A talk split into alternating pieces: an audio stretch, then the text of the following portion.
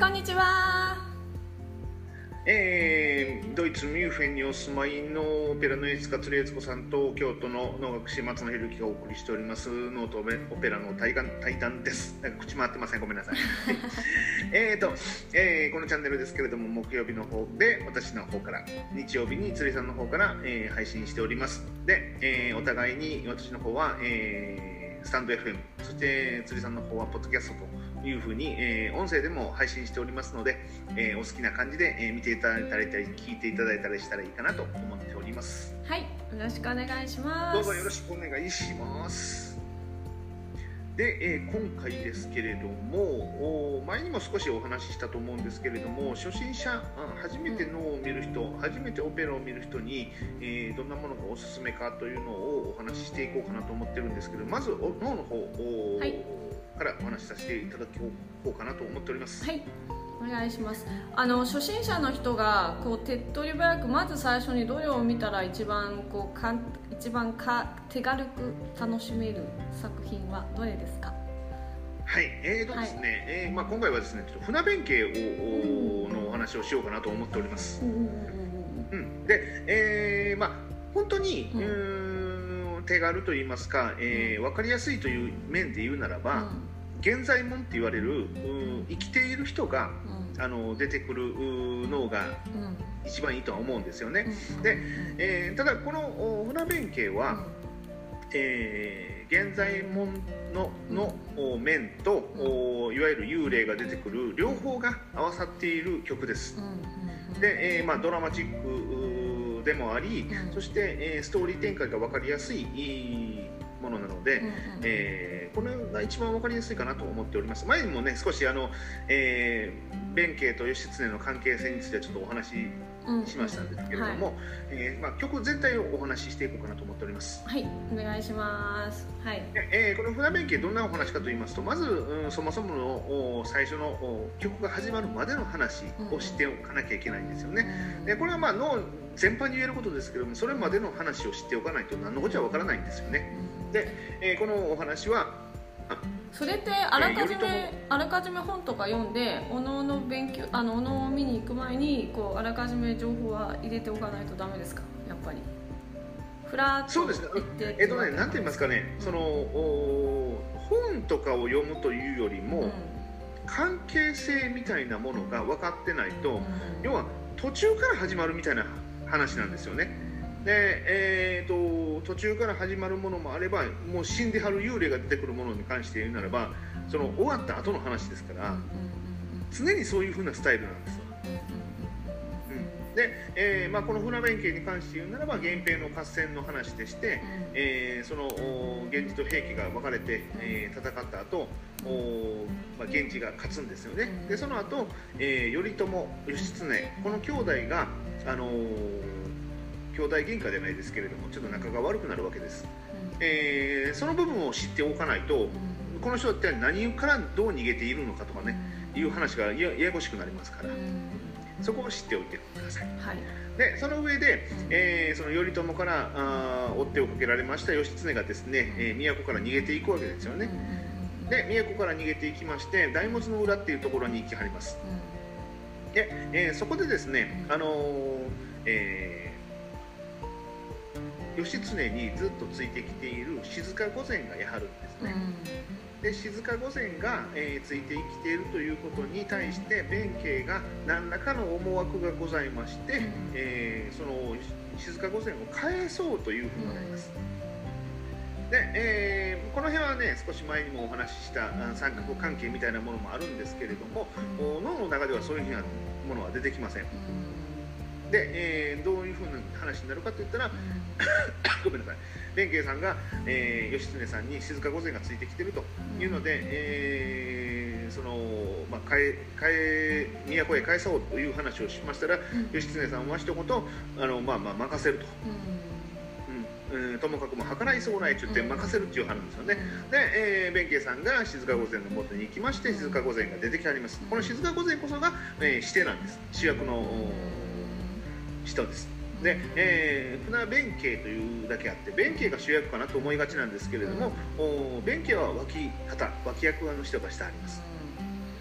で、えー、主役の静御前が出てきまして、えー、そして、えー、弁慶に帰れと言われるんですね。しかしながら、えー、静御前はあ弁慶のその関係性みたいなものもあって、えー、弁慶が図ったこと、だと言って、えー、直接義経に、えー、聞きに行くと言わはります、うん、で、えー、義経さんのもとに静御前が直接聞きに行きますと、えー、義経さんも帰れと言わはるんですね、うん、えー、そこに何かあったかは、まあ、想像にお任せするという状態なんですけれども、えー、それで、えー、この静御前は帰ることになるんですけれどもその最後のお別れのシーンで、えー、舞を舞いそして、えー、まあ義経と静とのこの別れのシーンがそこにあるわけです、うん、例えば、えー、義経が弁慶に静かに酒を進めるんですね。酒お酒です。お酒を進めるんですけれども、えー、まあ、静かにとっては、えー、別れの時でもありますのでその死を断って舞を舞い出すというふうに。上はこう断ることに意味があるんですか？お酒はこう、うん、縁起物ですよねあそこのシーンってそうだから弁慶が酒を持っていくんですね、さっきのさっきというか、まあ、前にも話したこの三角関係の話からすると弁慶が進める詩を静がなぜ飲まなければならないというふうに、えー、なるわけですわ。勝った人間が負けた人間に詩を進めるわけですから負けた人間はなぜ塩を飲まなければならないと。なるほど。そのこの辺の背景はね知っているとちょっと面白いところですね。で、えー、静御前はですね、えー、舞を舞いまして、えー、最後は自ら、あのー、まあ狂言方が演じますその、えー、船頭船の船頭ですね。さんに、えー、まあ船を持ってこいというふうなあことを言いましてそして、うん、えー、烏帽子舞を舞う時そして白拍子の象徴と言われるこの烏帽子をポトッと落として涙ながらに帰っていくというシーンです。が最後にございます。でこれは結局のところ、えーまあ、生きている人同士の人間関係ですので、うんまあ、さっき言った僕が言ったようなちょっとこういう人間の中の模様みたいなものを知ってたら深いところまで楽しめますし、えー、初めて見る人にとってみるも分かりやすいです。この人は、えー、咎められ咎められたというかあの都に返される静御前は返される。それに、えー、最後の晩餐じゃないですけれども最後の舞を待って、えそして帰っていくというふうに非常に分かりやすいシーンが並んでおります。すいませんあのちょっと話すれるんですけどあの、その義経役って子供がやるじゃないですか。あれって何歳ぐらいまでの子供がやるんですか？ある程度でも大きくないとあの義経役ってできないですね。そうですね。えー、っと小学校1年から5年生ぐらいまでかな。はあじゃあやっぱり結構小さいんですね。中学校高校ぐらいまでやれるもんでもないんですか？うん中学生の子方はいないですね。あそうなんです特に小学生でも大きいので、うん、もう高学年ぐらいになってくると公約としてはちょっと大きいなって思います。あじゃあ義経も本当に体も小さくないといけない役なんですか？いけないわけじゃないんですけれども、うん、まあその方がいい感じですね。でもその弁慶との三角関係にしろ静香との三角関係にしろある程度成人してないと話として成り立ちません？成り立たないですだからそこを消してるんですわ。あえて今言ってるのは消した部分を僕が掘って出してきてるだけのことです。あなるほどなるほど。あそこをあえてあからさまにしないために子役を使って子供だというふうにしているけれども本当は大人なんですよねってことは話の中ではね。だから弁慶と義経と静御前これがみんな大人がやってしまうとリアルすぎリアルすぎるんですよ。ねなるほど。あそういうことですか。そうなんですよね。で、うん、えー、これで前場面が終わります、はい、静御前は一人宮古に帰っていかはります、はい、で、えー、その後にこの弁、えー、義経一行がですね船出をしていきます、うん、で出をしていきますと今度まあその日はですね晴れた、えー、非常にまあ波風が穏やかな、うん、時なんですけれども船頭さんがこうやってこう牢をこぎまして、えー、船が出出発していきます。で、えー、しばらくしますとですね、えー、まあ山の向こうからですね黒い雲雨雲ですよね。嵐の前触れのような雲がニョキニョキニョキとこう現れましてですね。そうすると風が吹いてくるんです、えー、まあ、船にとりましたら雨よりも風の方が大大変なんですよね。風が吹きますと進行方向に行けないわけですから。で、まあえー、船頭さんは一生懸命こう風を避けながらですね、えー、船を越えていかはるんですけれども、えー、その風がね、まあ、一回強くなったり弱くなったり強くなったり弱くなったりしているうちにですね今度その風の向こう風の向こうじゃないなごめんなさいその黒く黒い雲が出てきたところらへんからですね今度海の上にですね、えー、壇の浦で死んでいった平家の、まあえー、武将たち軍人たちがですね立ち並ぶわけですね幽霊として立ち並んできます。すみませんすみません。こうお話ししていただくとこう自分のイメージの中でこう黒い雲が出てきたりとかこう風が吹いたりとかイメージがあるんですけど おのおの舞台ででもさそういう照明とか舞台装置とか変わんないですよね。どどうやって分かるんですか？その黒い雲が出てきたなとかいうのは。言わはるんですわ。言わはるんですか？言わはるんですわ。ああそうか。それ聞こえないとダメですねやっぱりそう。やっぱそれ言わ聞聞いてわからないとその辺も伝わらないです。よねそしたら本当に。そうそうそうそうですそうです。まあもちろん動きは、えー、その今言った波風が出てきて波がこう荒くなってきた時は、うん、あのー、その船頭さんがですね足バンバンバンバン踏い踏んで一生懸命ローをこぎますんで、うん、なんとなく伝わると思います、ただ、えー、そうなったという事実を言うのは喋ってるだけです、それ一言聞き逃してしまうとじゃあ全然そのシーンわからないってことですよね。まあ一言一言ぐらいだったら別に問題ないと思うんですけれども、うん、大事なキーワードが聞こえないとわからない、そうそうキーワードは聞こえてほしいですね、ってことはやっぱりこうあらかじめ台本もきちっと理解しないとやっぱダメですか？言葉がわからないって難しいですか？うんそのそこからアプローチをかけていく方が早いと思います。結局のところはあのねこう素人的にですよ、えー、おのをこう何も読まない状態で見ると申し訳ないんですけど全く何を言っているのか 全く分かんないんですよ。本当に一言も分かんないんですよ。それでしょうがないなと思ってこう大役を見ながら読むとこう書いてあると聞こえてくるんですよ。言ってる言葉と聞こえてくるんですよ。で書いてあるとなんとなくそのおのおの言葉でも分かるし、まあ、それで現代要約をこう見ながらするとああなるほどねっていう感じで分かるんですけどそうするとこうなんていうかなこう自分のアンテナをですよその子がやっぱりこう少なくなってしまうっていうか。でそのこういこう雰囲気っていうものを舞台上で作られてる雰囲気っていうのをこういまいちキャッチできないんですよねそうすると。だからなんかこうオペラでもそうなんですけど字幕を結構私とかはあまあ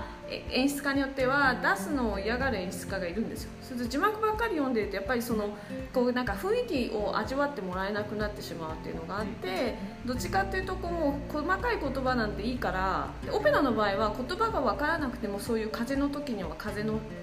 あのこう風を吹かせたりとか雨は本当に雨降らせたりとかあのそういう物体機構でいろいろできるのでやっぱりそのかなりの部分は言葉で分からなくても見ても分かるっていうことができるんですけどおのおの場合はあれそれはその分からなくても理解できるっていうレベルではなくてやっぱり分かんないとダメってことですね。ってことは。その辺は個人差があるんじゃないですかね。何かそのうんなんていうかな。どれくらい自分の中で理解したいのか、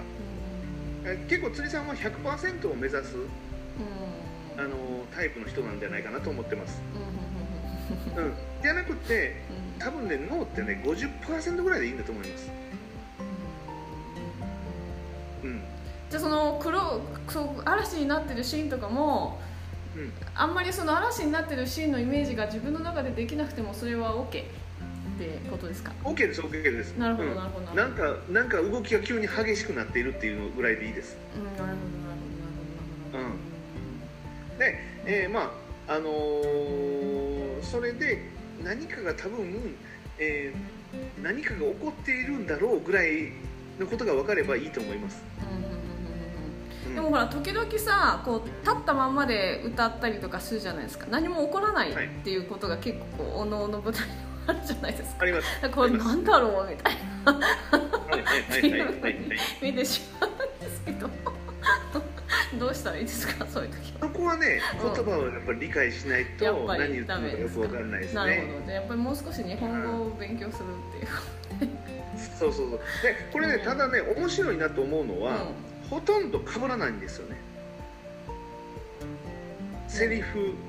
ないしは型みたいなものがあんまり被らないんですよ。何と何が被るんですか？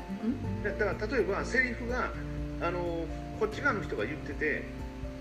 その次こっち側の人がもうごっちゃになって違う場面こっち側で2人喋ってこっち側で2人喋ってるとかこういうことはないんですよ。必ずこの人が喋り喋ってはるこの人が喋る終わったら次この人が喋る、